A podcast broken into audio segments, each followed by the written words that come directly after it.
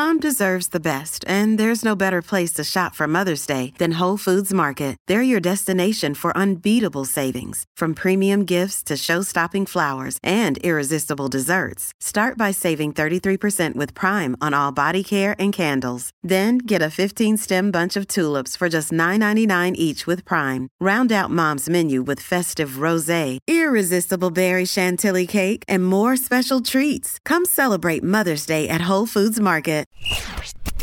This is Questioning Sport. My name is Arvind, and today we are going to answer why heading is dangerous in football.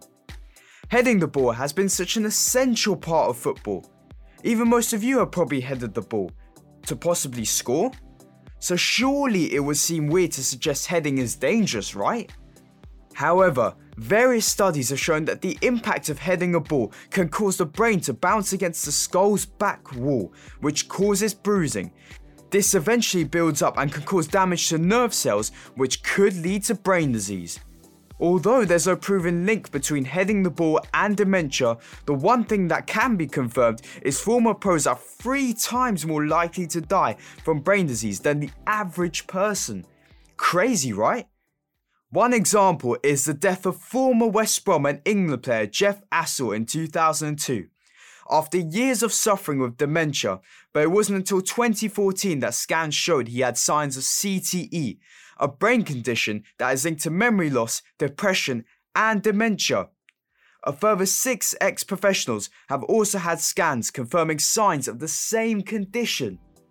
The FA have already taken action by banning heading for kids aged 11 or under, showing signs a change could be on the way.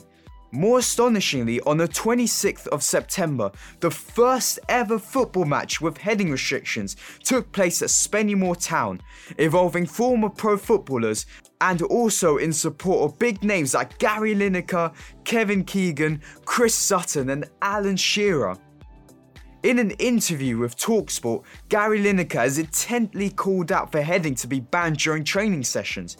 Can you believe that? One of England's greatest strikers. This must definitely be a serious issue. This has been Questioning Sport, and that's your question answered. For more podcasts making sense of sport, follow or subscribe.